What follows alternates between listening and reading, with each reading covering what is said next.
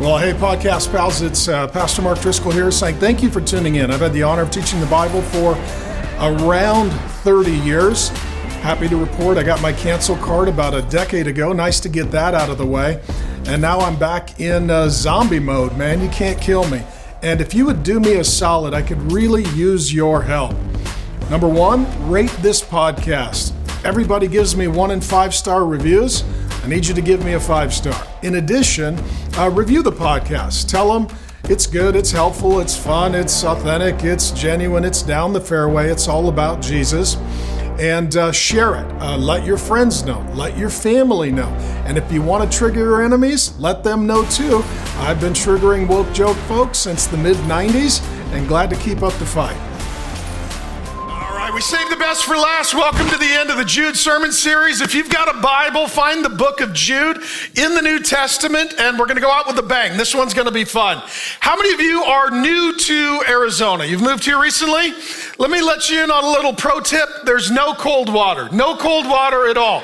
It's if it's hot, you're like, I'm going to go jump in the pool. That is not a cold pool. That is a lukewarm pool and it's not refreshing. It, it, it feels like a bath and it feels like a bath outside. So it feels awkward. And then, so then you think, I'm going to go in the house. That's okay. I'll take a cold shower. There is no such thing as a cold shower in the state of Arizona. Can I get an amen? Amen? There's no, it's warm. It's just warm. It's the same temperature as an old man's breath. That's the water temperature. That's all we've got. Okay? How many of you, about this time of year, you're really kind of sick of lukewarm water? Amen? You're sick of it? I'm sick of it too. So, to, to use that analogy, Jesus talks about certain people being quote unquote lukewarm. And he speaks to a church in a city called Laodicea in Revelation chapter 3. And it was a lot like our town. It was a desert environment. And they lived high up on a hill. I've been there, it's in modern day Turkey. And they would have to uh, bring their water up to the top of the hill. Well, it was always warm. So, one of the things that people were always complaining about, as we do who live in the desert, we're just kind of sick of lukewarm. And Jesus says, I'm sick of lukewarm too. And he tells this church, he says, I like hot, I like like cold, lukewarm, I spit out of my mouth. Lukewarm is Jesus' language for woke Christians, weak Christians, counterfeit Christians, progressive Christians, apostate Christians, and I use Christians, of course, in air quotes. And what he's talking about is that he is not a fan of what I will call cultural Christianity. Cultural Christianity is what has dominated in the United States of America. For a few hundred years, the majority of people said that they were Christians, but they didn't live like Christians. And it was sort of fashionable to go to some sort of church or pretend to have some sort of faith. Some of you grew up in homes like this. Your parents had you baptized when you were a baby, and they never brought you back to church, and they didn't read the Bible, and they didn't pray in the house. They were just hoping that getting you wet would fix you. Uh, some of you as well, you didn't go to church, you didn't worship God, but you're, you're, to make your grandma happy, you had your wedding in the church. Now, you had no intention of coming back, and it was just a one time event for the photos to sort of pretend that you and God were good. This cultural Christianity has dominated our nation. And here's what we're seeing right now we're seeing Jesus spit out of his mouth cultural Christianity. We're seeing him spit out churchgoers and churches that are lukewarm. Those of you who love Jesus, We'll call you the ones who are hot or fired up for God. Those of you who could care less, you're ice cold, you could care less about God. The lukewarm are the ones that are the most confusing because they say they love God and they don't live for God. And this is actually what's happening right now in the Western church. I'll show this to you. Here's a survey. It's the General Social Survey from the University of Chicago. This is the, uh, the latest data. And here's what we've seen in the past few years. We have seen Jesus spitting people and churches out of his mouth. Less than 50% of Americans now have no doubt that God exists. Less than 50%. We're not even talking about Jesus, just some vague notion of God. In addition, 34% never go to church. In addition, 15% of children have no religious upbringing of any kind. What that means is nobody's ever prayed for them. Never. Nobody's ever prayed with them. No one has read them a Bible verse. No one has ever brought them to a church. Zero, zero, zero church experience. Not even Easter and Christmas will give our obligatory two time a year a visit to God's house. Nothing. And then lastly, what we're seeing as well, mainline Protestantism, which is where for a few hundred years the lukewarm have gathered on Sundays. That is now down from 33% of the population in the 1970s to 10%. These are the churches that are in decline. They are weak because they are woke. And what they're wondering is, how come people aren't going to our church? Here's why because God isn't. Why would I go to a place that God wouldn't visit? And what we're seeing is Jesus literally spitting entire churches and denominations out of his mouth, saying, If you're going to be lukewarm rather than hot, eventually I will tire of you. And what happens now, we're seeing church attendance is down, giving is down, online viewership is down, and a lot of people are bothered by it. I'm actually really grateful for it. Because now what we get to do, we get to have hot or cold, and we are no longer confused by lukewarm. Now, in what we're seeing at our church, this place is hot. I mean, not just physically, but also spiritually. And we're seeing online, thing, it's, it, it's hot.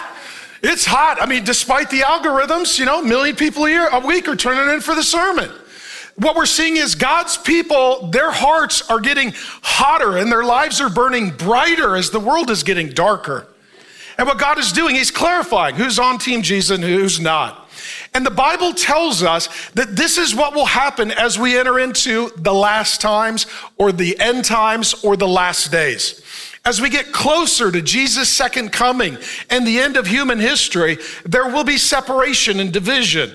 The lukewarm will be spit out, the cold will be indifferent, and the hot will grow brighter. And when we hear of these words in the Bible, it reminds us that our hope is in Jesus Christ and his second coming is the only hope for planet Earth. The reason I introduced this theme is uh, he's now going to tell us in Jude about the last days or the end times. Okay, and the Bible uses different language last time, last days, or end times. And just to set it up, this is the time between Jesus' first and second coming. That's the last days, the last time, or the end times. He came the first time to die. He comes the second time to judge. He came the first time to forgive. He comes the last time to condemn or to bless, depending upon whether you're for or against him. And so here's what Jude says, and this is Jude speaking of his brother. Again, for those of you who are new, Jude was Jesus' little brother. He worships his brother as God. He sees that the church has become lukewarm.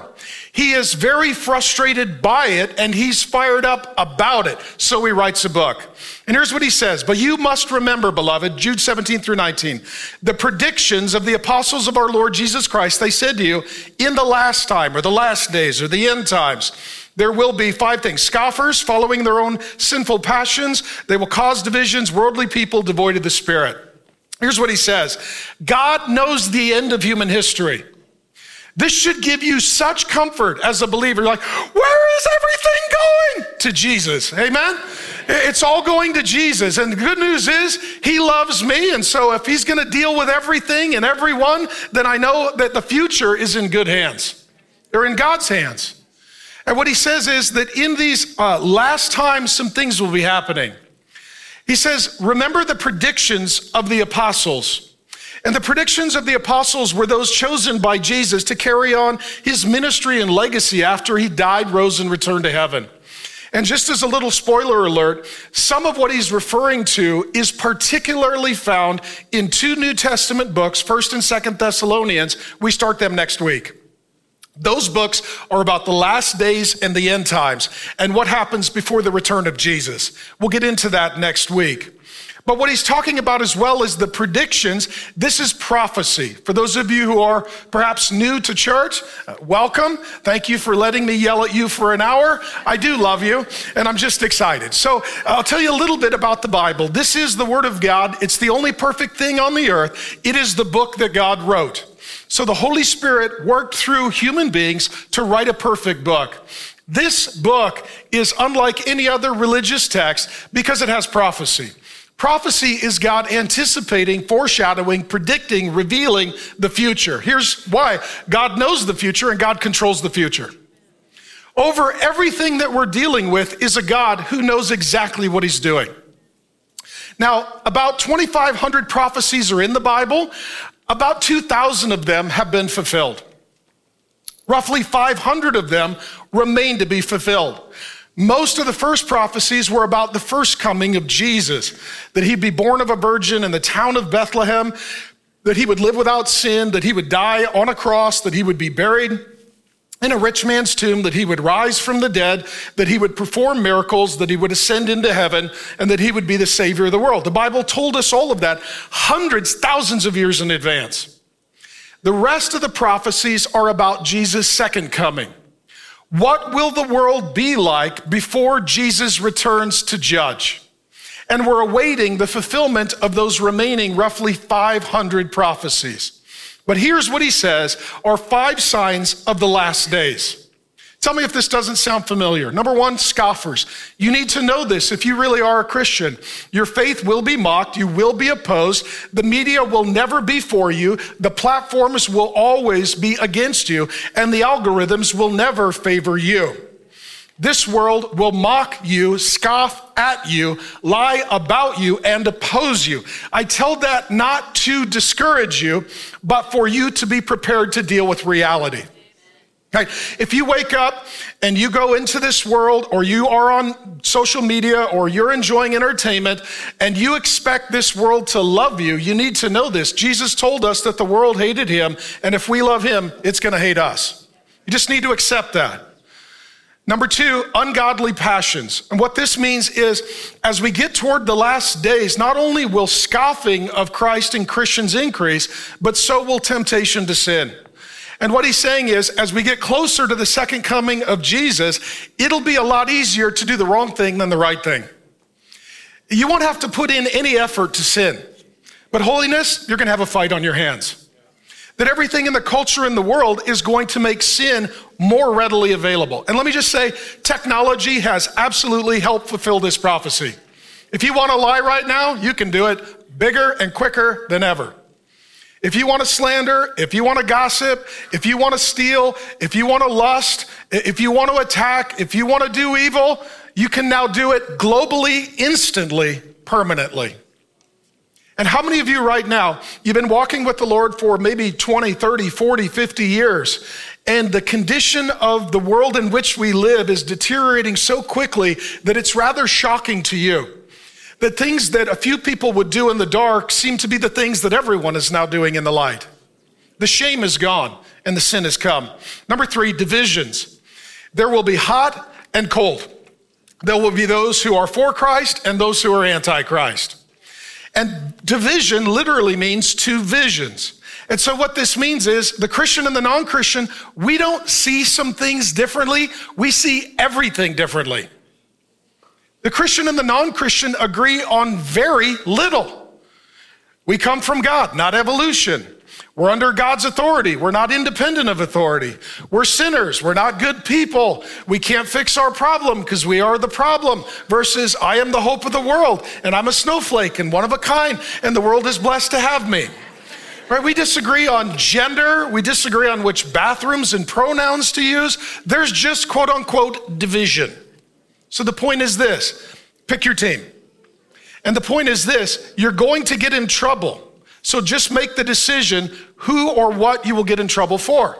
If there is a conflict, a division between God and the world, if you side with the world, you will have conflict with God. If you side with God, you'll have conflict with the world. The question is not, are you going to get in trouble? The question is, are you going to get in the right, good kind of trouble? In addition, he talks about worldly people. These are people who um, love the world. Uh, there was recently a poll out. I found it was amazing. Uh, the majority of, I won't say the political party, but there was a certain political party that was polled, and they determined by majority that they felt that uh, America was a moral country today. See, you chuckle. You'd be the other political party. So, anyways, uh, so, but uh, some people look at the world, they're like, this is going great. Like, we, this is, man, this is really going the direction I was hoping. Those are worldly people. If you look at the world and don't throw up in your mouth, you're worldly. Okay, that's how you know who the that's how you know who the non-worldly people are, okay? And, and what this is, this means you are now an outlier. You're an outcast. You're a minority. You're a weirdo. You're an oddball. Just embrace it. The majority of the world, one person's excited, the rest are praying about it. Hey, humble beginnings. Don't overlook humble beginnings. Um, and so within this, though, the world, it's just filled with worldly people. They're like, I like it here. This feels like home. The way we think and the way we act and the way we educate our children and the way we conduct our sexuality and the way we do our politics and our economics and our spirituality. This really fits. This feels like home to me which means it's not home to you. It's not home to you. And the closer we get to the end, the more you long for home and the less this feels like home. And the number five, he says that these people are, quote, devoid of the Spirit. That's a massive statement. There are those that have the Holy Spirit, they're called Christians, and there are those who do not. They are called the non Christians.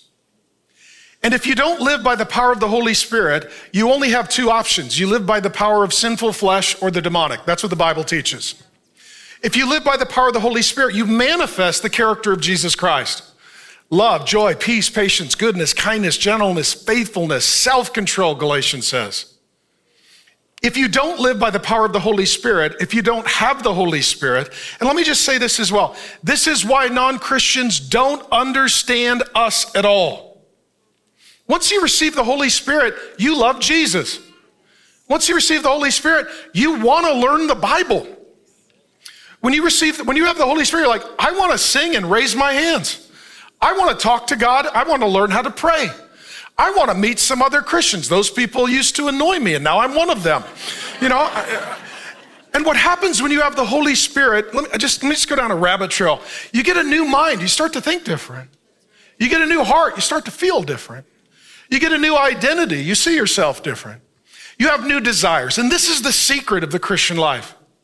I, I, just feel like saying this. I say it a lot, but I just feel like saying it. I've read the Bible every day since God saved me at the age of 19. And people are like, How do you do that? I don't know. I just like it. I like reading the Bible. I, I, don't, I don't read the Bible so I could preach. I preach because I like reading the Bible. Right? For me, I like Jesus. I like prayer. I like singing. I like the Bible. I, I, like to live in God's will. I like to talk to people about Jesus. And it's not because God put a gun in my head, it's because He put the Spirit in my soul. Okay? And I, I like the Christian life. I tried the non Christian life, it's not better. It's not better. And if you've, if, you've, if you've not tried it, just take my word. It sucks. It just does. It's not better. So he talks about people devoid of the Spirit. You're like, they don't want to learn the Bible. They don't want to pray. They don't want to know God. They don't want to repent of their sin. Yeah, they don't have the Holy Spirit. Once you receive the Holy Spirit, you live differently because God makes you different. Now, if you don't live by the power of the Holy Spirit, again, your only two options are the flesh or the demonic. And the flesh is your sinful, foolish, short sighted, addicted to the dopamine hit, very stupid series of decision making probabilities. That's what it is. And if you live according to the flesh, you're, you're gonna, you're just gonna make a lot of bad decisions that cause a lot of pain in your life. And you're gonna, you're like, oh, I don't know what happened. You're like, well, you spent all your money, you know, you, you drink too much, you you're on social media yelling at people. You're filled with bitterness. Um, you know, you, you think you're a victim. Like your whole world is just self destruction. And what happens is that if you live in the flesh, it's like gravity. Eventually, if you just keep living in the flesh, then what comes is the demonic. Now, the worst version of you shows up. Now you become a dangerous person. You're not just self destructing, but you're dangerous toward others. And this is where some people never intended to cause the kind of damage that they do. And it was just living in the flesh over a long period of time. And then eventually they sunk all the way into the demonic. And what he's saying is, as the last times, as the last days or the end times approach, this is what's going to happen. Things are going to get darker. People are going to self destruct. The mockery of Christ will be much louder than the worship of Christ. So things will get worse around you. Here's the good news things will get better in you. See, because you're in the world, but the Spirit is in you. If the Spirit is in you, things can get better in you, even as things get worse around you. Here's what he says But you, beloved, building yourselves up in your most holy faith, praying in the Holy Spirit, keeping yourselves in the love of God, waiting for the mercy of our Lord Jesus Christ that leads to eternal life. So here's what he says It's getting worse around you, but it can get better in you. And it starts with identity. This is why we're having such a massive cultural head on collision over identity. Who you are determines what you do. That's why Satan wants to set identity in any regard other than your relationship with God. Your, your, your primary identity is not your sexuality, it's your spirituality. It's not your body, it's your soul. And what he says is your identity is, he has a great word. What is it? Beloved. That's, that's your identity. You work from it, not for it. It's grace based, not performance based. It's at the starting line, not the finish line. God loves you. I, told you this a few weeks ago, but this word just kept ringing in my ears um, when I first held, and now every time I hold my grandson. Beloved is the combination of two words be loved. You know why he's here? To be loved. That's why he's here. I mean, last night I, I had a supernatural, incredible, wonderful moment. My um, my son got married, uh, got to officiate the wedding to a wonderful gal he met serving Jesus here at church. And uh, we were outside and we were celebrating and the reception. And, uh, and I got to hold my, I'm walking around holding my grandson at my son's wedding reception.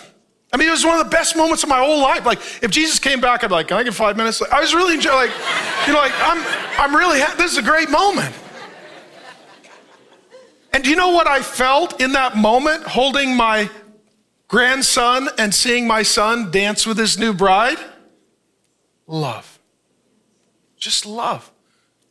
I just felt so much pure love from God through me for them.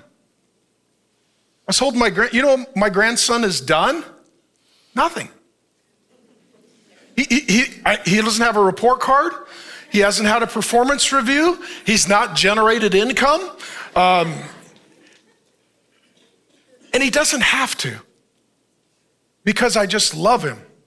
And it, it doesn't matter what he does or doesn't do, my love for him is without condition. Okay? Now, God's a perfect father, and his love for you is even purer and sweeter and deeper than the purest love you've ever known. He just loves you. And, and this, this, this is quite frankly, now for some of you, you're like, well, of course he does. Well, you're the, I mean, some of you are like, I'm, I'm lovable. No, you're not. Uh, for, for those of us who are clear in our thinking, this is kind of shocking. Right? Because here's, I'll be honest with you, like, I couldn't be married to me. One of us would have to kill the other one. It would just be too much, right? I am sometimes hard to love, and other times I'm asleep. Okay? And, and so, so to think that God just loves you, even on your worst days, your darkest moments, the, the foulest version of you, God's still smiling and blessing because his heart doesn't change. That's what's so beautiful about you being God's beloved. Though you may have a bad day, he's still having a good day. Even though you're not very lovable, he's still to love you. You start with that. Everybody needs some good news. Our world is filled with nothing but bad news. The good news is the Bible tells us not just what happened, but what always happens. And we don't just need to look at the Bible, we can look through it and make perfect and total sense of this weird, woke world in which we live. I've been preaching God's Word for about 30 years, and I want to let you know that real faith is independent, free, and a voice that is prophetic in a world that is pathetic. And I want to thank you for your partnership. We are 100% supported by ministry partners like you. You can't cancel us. We don't have advertisers. We don't have publishers. You can go pound sand because people like you pay the bills. Go to realfaith.com slash donate, give your best gift, and help me keep up the good fight. There were four words in the ancient Greek world describing love. And, and love in our day is really a, a word that is abused. Eros was sensual love, passionate love, romantic love. Storge was familial love. You love your grandma, you love your aunts, your uncles, your cousins, your nieces, your nephews. Philia was friendship, like Philadelphia, the city of brotherly love. And then they're killing each other there. But, anyways, uh, it's Philadelphia now. And so, but it's, it's, it's loving your friends. But you know what happens is all of those kinds of love are not entirely dependable for the totality of your life. You can be romantically connected to someone, but then that relationship can end. You can have family members that love you, but all of a sudden they turn on you. You can have friends that you trust in, and then they are no longer caring for you. We've all had relationships where the love flowed and then it stopped flowing. The fourth word is eros. excuse me, the fourth word is, um, it's not eros, it is agape. Thank you. I, I should have studied this. Um, um, I meant to. Uh, it's a good thing we put this one on the internet. So, um, agape is God's love, it's a one way affection. And what it means is you didn't earn it, so you can't lose it. And that when God commits it, He never changes it. You're beloved. Now, when you know who you are, you're beloved, then you know what to do. And he gives us a few things. Number one, build yourself up. And what he's talking about is as the end times come and we're preparing for the second coming of Jesus, and I don't know when he's coming back. I know some of you are like, I do. You scare us, okay? You scare us. You do. You do. You scare us. Okay, now I don't know when he's coming back, but I know that every day we're closer than we were yesterday. And to be honest with you, it could be any minute. And what he says is, as long as you're in the world, use the resistance to build up your faith. The key to physical training is resistance. You need to push against gravity and weight to amass strength. And now, as the world gets darker and things get heavier, the Christian has to push back against those forces of evil in the world. And as you do, what you'll find is you're building yourself up. Like taking your body to the gym, you're taking your soul into the world, and that resistance is going to strengthen you. That's why sometimes it is the hardest circumstances that produce the strongest believers. Number two, he says, pray in the Holy Spirit. Um, praying in the Holy Spirit means that the Spirit of God who is in you then teaches you to pray. And as Christians, we pray by the Spirit, through the Son, to the Father. So we pray, Our Father, and we pray in Jesus' name. And here's the good news. As the world gets darker, you have direct access to Jesus Christ, the King of Kings and Lord of Lords, who's coming again. You can talk to him and he'll listen to you. You can give him your burdens and he'll carry them for you. You can ask him for wisdom and he will lead and guide you. It is wonderful to know that as the world gets darker and Jesus is returning, He's listening to us and he's responding to us and he's leading us and guiding us and helping us. And so he says, pray in the Spirit. And let me say this part of praying in the Spirit includes singing. So when you pray, that's you individually. When we sing, that's us corporately. And as we sing together, that's our way of praying as a church family. One of my favorite things to do is to hold Grace's hand while we sing together. That's one of my favorite things in the world. Because it is us agreeing this is who our God is and this is what we live for is his glory. So when we get to the point of singing, some of you will say, well, I don't have a good voice. Me neither. But that's why we have a loud band. And, and, um, see, God has auto tune. So by the time you get to him, it's, it's, uh, it's angelic. But you need to know this as well that when we pray and when we sing, those are supernatural spiritual activities that go into the presence of Jesus Christ. That right now, the Bible talks about in Revelation that prayers are like incense that ascend into his presence. When you pray, that goes to Jesus. When we sing, that goes to Jesus. And right now, surrounding Jesus in the unseen realm are divine beings and departed saints, and they are singing and praying and interceding. And when we sing and pray, we join them. It's like this thin place between heaven and earth when we pray and sing in the Spirit. And then he says, number three, abide in the love of God. He says, You are beloved. Don't forget that. And don't walk away from that. And don't doubt that. And don't deny that. But abide in or remain in the love of God. He's quoting his big brother Jesus here, John 15, 9. As the Father has loved me, so I have loved you. Abide in my love. Abide in my love. This is the kind of thing that an, any healthy relationship requires. You love each other, but you need to stay in that place of loving one another and abiding in that love. And I know some of you, you wonder, man, does God love me? Yes, He does. And sometimes those who will doubt the love of God, it's because of the pain of life. So let me just speak to that. If God loved me, why did this happen? Let me give you two things not to overlook Satan and demons, and our evil fallen world. That ultimately, there are things that are happening that are against God. Call that sin and rebellion. Not everything that happens, God was the one who caused that to happen. Now, He's good enough that He can use it for good.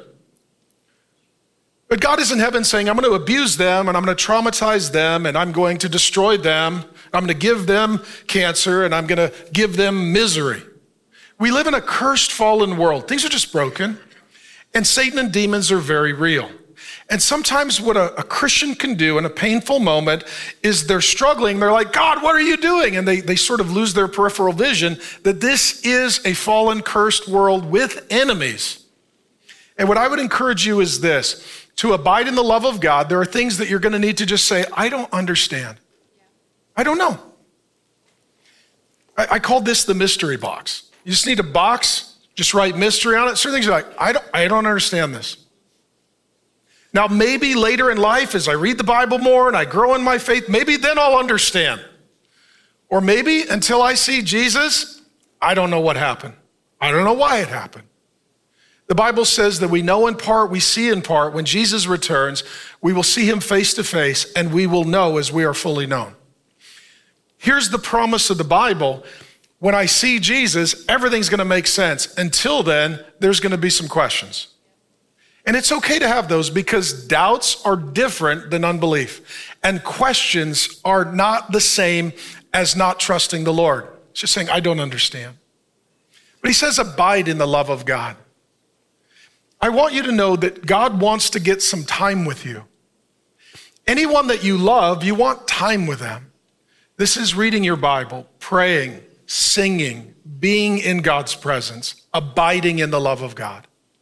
He then has this other great um, promise. He says to wait for God's mercy.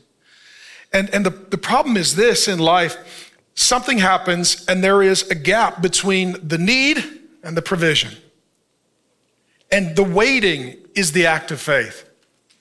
Let me give you this um, faith plus patience equals maturity. Faith, I trust you, Lord. Patience. I know you're going to show up. You're going to deliver the mercy. You're going to help me out, but I don't know when. That's maturity. And what he's saying is wait for God's mercy. God does have mercy for you. Some of you, it's shown up recently. You're like, thank you, Lord, for the prime delivery. That was fast. I, for others of you, you're like, I'm still waiting for the, the, the delivery of mercy into my life. This thing I'm dealing with, it's, it's not worked itself out yet. And he talks about the waiting, and that's what faith is. See, it's easy to live by sight, and, and faith is I'm going to trust until I see. That's what it is. And then he closes with this He says, Live an eternal life. Live an eternal life. He, he says it this way Jesus Christ, uh, He's the one who leads to eternal life. And living in eternal life is this, and this is one of the great myths of the Christian faith. The great myth of the Christian faith, one of them is that eternal life begins the day you die. It's not. It's not true. Eternal life begins the day that you meet Jesus.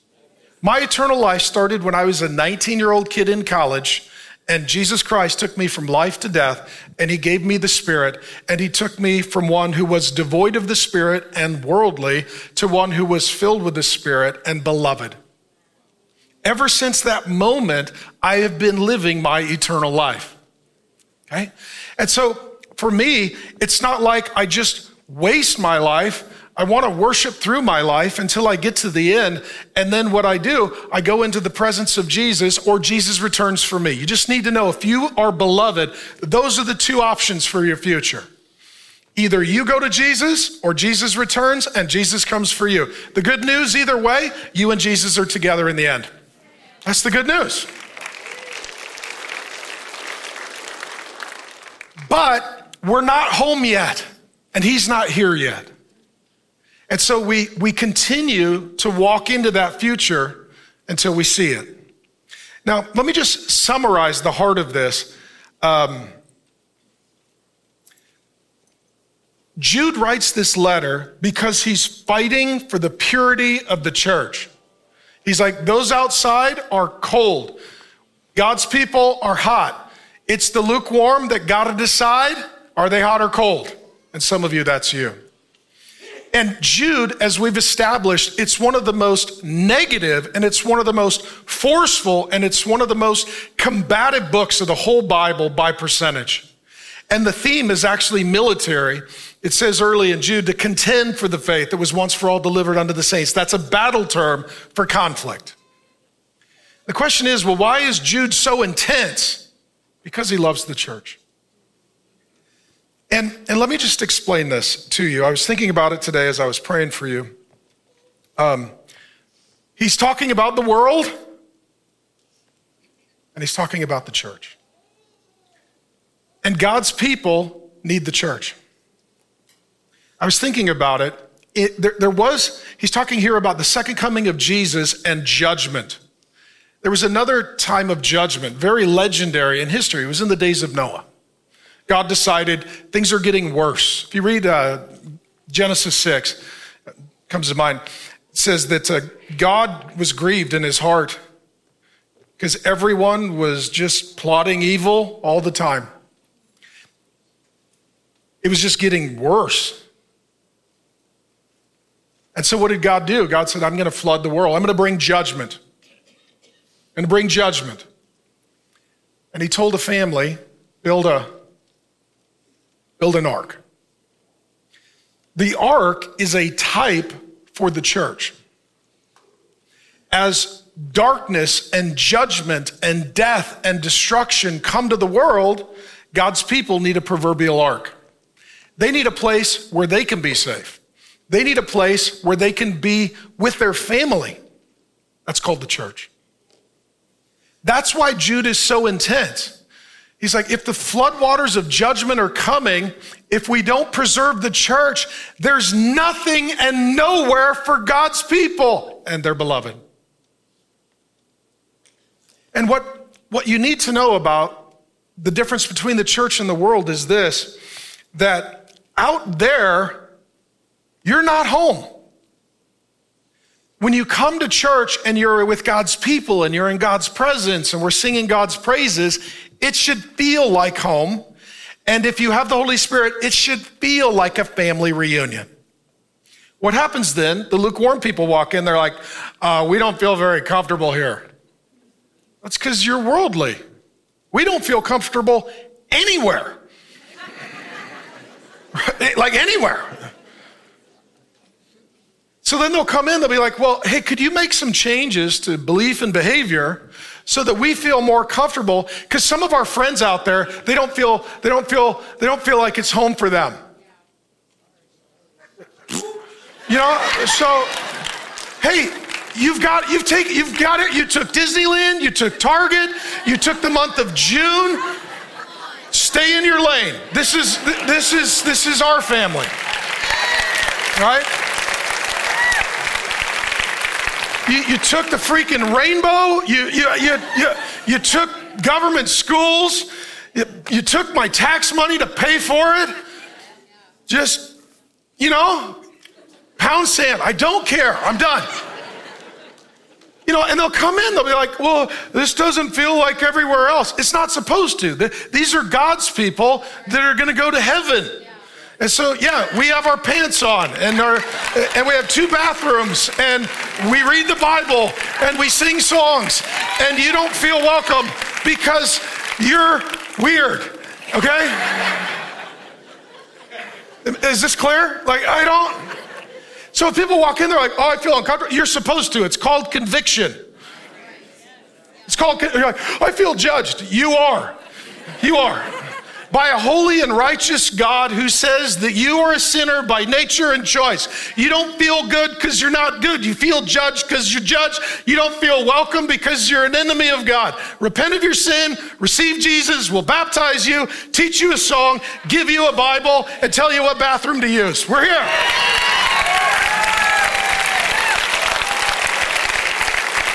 So, just kind of in a mood.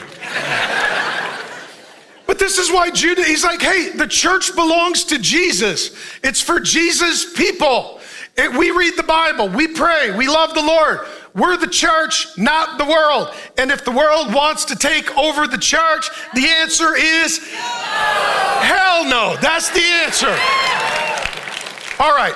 Uh, back to the Bible. All right, so. So if we know that Jesus is coming or we're going to Jesus, the question is, what are we supposed to do in the meantime? You're here for a purpose. Here's what he says Jude 22 and 23. Have mercy on those who doubt, save others by snatching them out of the fire. To others, show mercy with fear, hating even the garment stained by the flesh. Here's the point. How many of you, you wake up every day and you're like, ah, Jesus, would you please come back today?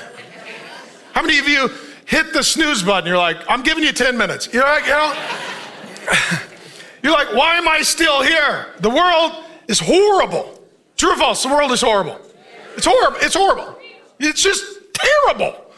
We're paying taxes for things that are going to send people to hell. That's crazy. I shouldn't have to pay for that. I should get that for free. Anyways, as we're here, it's like, God, why am I here? Are you punishing me? No, I'm sending you. See, remember when you were lost? And you were devoid of the Spirit and you were worldly, and somebody talked to you about Jesus. They gave you a Bible, they took you to church, they prayed for you. I sent them to you, I got you, now I'm sending you to someone else. We're not here because God wants us to experience misery, but because God wants us to do ministry. That's why we're here. He hasn't saved everybody yet. And so we're part of the rescue mission. And he talks about three kinds of people doubters. And doubters are people, they really are Christians, but they have a lot of struggles. And they have a ton of questions. Some of you are doubters. You're like, I, I, okay, I believe in Jesus and I believe the Bible, but man, I got a lot of questions and I got a lot of struggles. Sometimes these people have had trauma, they've been abused, they've been through a lot of pain, a lot of suffering, they've experienced tremendous injustice or evil, and sometimes they just have some really bad habits that they're struggling to kick. And what he says is, um, have mercy on those people. What he's saying is, you know what? Pray for them, encourage them, check in on them. These are people that are walking with Jesus, but their walk is a limp. They're not going very fast, but they are going north. And so as we as we look at God's family, it is saying, okay, where are those who are the doubters and how do we have mercy on them? How do we pray for them and love them and encourage them? Number 2, he talks about the pyromaniacs. The pyromaniacs, pyromaniac is someone who just loves to set things on fire. That's what they love to do. And he talks about these people, uh, and you got to go snatch them from the fire, and it's usually the fire that they set. Some of you are pyromaniacs. You're like, I'm setting my health on fire. I'm setting my finances on fire. I'm setting my marriage on fire. And, and then you're like, I can't believe it. I'm a victim. No, you're not. You're a pyromaniac. You set it all on fire. Some people are determined to burn their life to the ground. Have you ever met these people? Some of them are called uncle. We all know somebody like this. And what he says is, these people are not, they just keep setting their life on fire. What he says is, be the firefighter. Go snatch them, get them. Like, hey, You want to go to church? I don't care. you know, get in the car. Okay? Hey, I bought you a Bible and I highlighted all the portions that you need immediately, right? Um, I'm going to shortcut this for you. Don't worry about Leviticus. We'll get there, right? Um, these are the people that you follow up with them, you call them, you pray for them, you actively pursue them.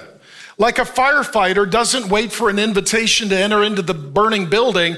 You're like, hey, man, I'm here to help. You're not doing good.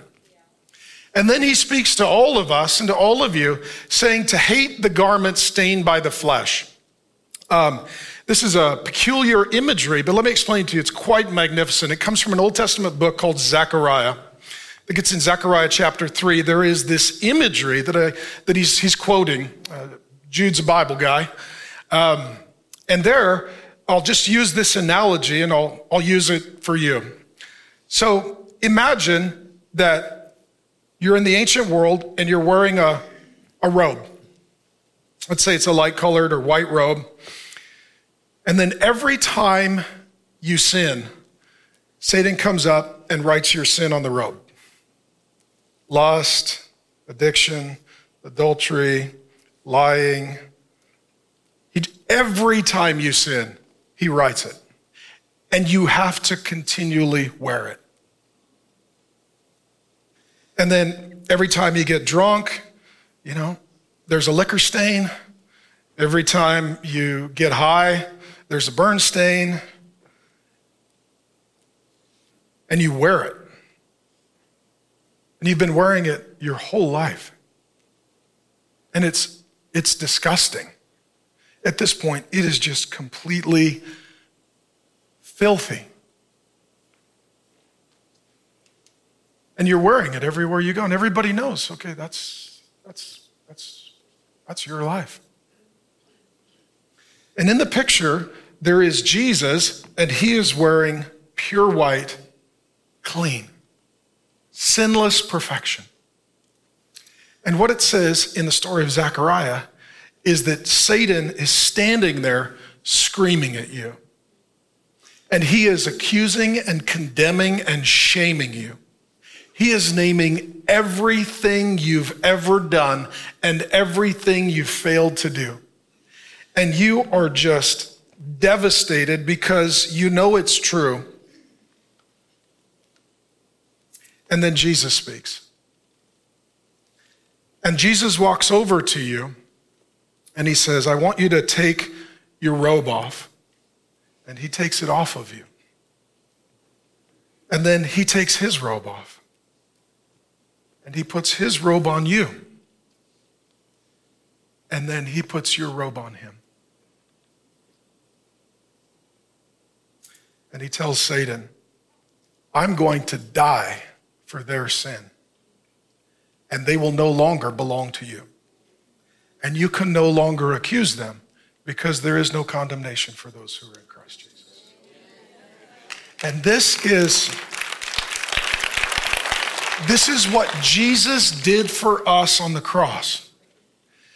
He took our place and put us in his place. He took our unrighteousness, gave us his righteousness. He took our death and he gave us his life. He took our rebellion against God and he gave us the righteousness of God. Um, there's a one of my favorite lines in the whole Bible is in 2 Corinthians 5:21, and it summarizes all this. It says, "God made him who knew no sin to become sin, so that in him we might become the righteousness of God." Martin Luther called this the great exchange.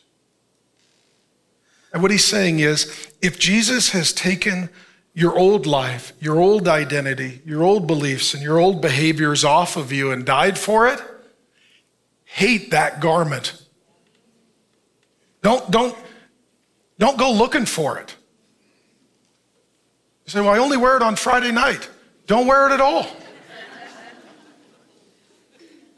And, and Paul loves this language. He uses it in the New Testament. He'll talk about what you take off and what you put on. And what he's saying is, is if Jesus has taken all of your sin and unrighteousness and filth and rebellion off of you, and he's put his clean white garment of righteousness on you, well, then just keep wearing the righteousness of Christ. And don't go back to your old life or your old identity. I wish I could communicate to you how much Jesus Christ loves you. But when we look to the cross, we see the love of God.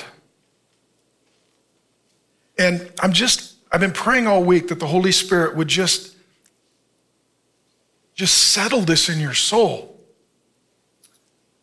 You're loved, you're forgiven, you're adopted. You are clean and pure. You're not filthy and dirty. You're not who you were. Jesus Christ is real. And then he closes with this. Here's the end of our series. He's going to tell us that you have a great God. That's where he ends it. We've looked in at our sin, we've looked out at our world, now we're going to look up to our Jesus. Amen? And what he's going to give us is one of the most breathtaking, awe inspiring, heart shattering sections in all of God's Word. It's incredible. It is a glimpse into the goodness and the grandeur and the glory of God. And it's called a doxology. And that's just a big fancy word for get excited and worship. So I'm going to invite the band up at this time. And I'm just going to read it to you, explain it to you, and then we're going to sing and rejoice in the Spirit. Amen? Amen? Now to Him who is able to keep you from stumbling and to present you blameless before the presence of his glory with great joy. To the only God, our Savior, through Jesus Christ our Lord, be glory, majesty, dominion, and authority before all time and now and forever. And the last word is amen. Number one, your God keeps you from stumbling. I know we've all tripped. Some of you have had a rough week. Jesus Christ is going to carry you, if necessary, into your eternal homecoming. Number two, your God presents you as blameless. Satan will accuse you, but Jesus Christ is forgiven you. Jesus Christ will celebrate your homecoming. There is no condemnation in Christ. He will present you as blameless. It doesn't matter what you've done, it matters that you trust in what He has done. Your God welcomes you into the presence of His glory. Your God wants to meet with you. He wants to be with you. He wants to bless you. He's not tired of you. He's not worn out by you. He's not frustrated by you. He's not ashamed of you. He loves you and He welcomes you into His presence. Your God serves you with great joy. He's not obligated, He's just good. God is not forced to do good. God wants to do good for you. You need to know that His work toward you is not a burden, it's not a guilt, it's not a duty, it's not a shame, it's a joy. Our God is good, and it brings Him good and good joy to do good things for you. In addition, your God is, quote, the only God. There is no one like Jesus. There is no one above Jesus. There is no one alongside of Jesus, and there never will be. He alone is the only God. And he says that your Savior is Jesus Christ our Lord. Our hope is not in elections. It's not in politicians. It's not in the economy. It's not in the stock market. It's not in interest rates. It's not in human production or provision. It is in Jesus Christ. He alone is our Savior. He's the only Savior. In addition, Jesus has glory. This word glory means it's jaw dropping, it's awe inspiring. There is something magnificent about being in the presence of something that is great and glorious and grand that makes you feel small and weak. That part of us that longs for monsoon season, that part of us that drives up to the Grand Canyon is looking for Jesus. We're looking for the one who has all the glory and in His presence, we are just mesmerized by His glory, and we feel small, and we feel weak, and He feels great, and He feels strong. And that's what we experience in worship. He has majesty. This is a king. Our Jesus is a king. He bows down to no one, he submits to no one. He obeys no one, and there is no one who can stop him. There is no one that can stop him when he comes back to judge the living and the dead, when he comes back to raise the saints, when he comes back to open the kingdom of God. He has all dominion, authority, and majesty, and he's coming again to reclaim everyone and everything that belongs to him. Until we see him, we will trust him. Until we see him, we will sing to him. Until we see him, we will wait for him. And when we see him, we will celebrate him. So the last word is this Amen. Amen. That word means is I agree with that. I trust in that. I'm waiting for that. I'm looking on the horizon until Jesus is coming. So, as God's children, please stand. On the count of three, let's say it all together. Amen. One, two, three. Amen. If you're a dude, you need to learn how to exercise your dominion. This semester at Real Men, I'll be teaching a special series, Dominion for Dudes. If you pick up the Bible and just get a page or two in, you're going to learn that your God has dominion. You're His son. He has delegated His authority to you. You need to be a dude who stops making excuses and starts making plans to use His authority to exercise your dominion over your life, your body, your finances, your family, your marriage, your legacy, your soul, and your future. If you're a good man, you're going to get better. If you're a bad man, you're going to get fixed. And if you're a woke man, you're going to get triggered.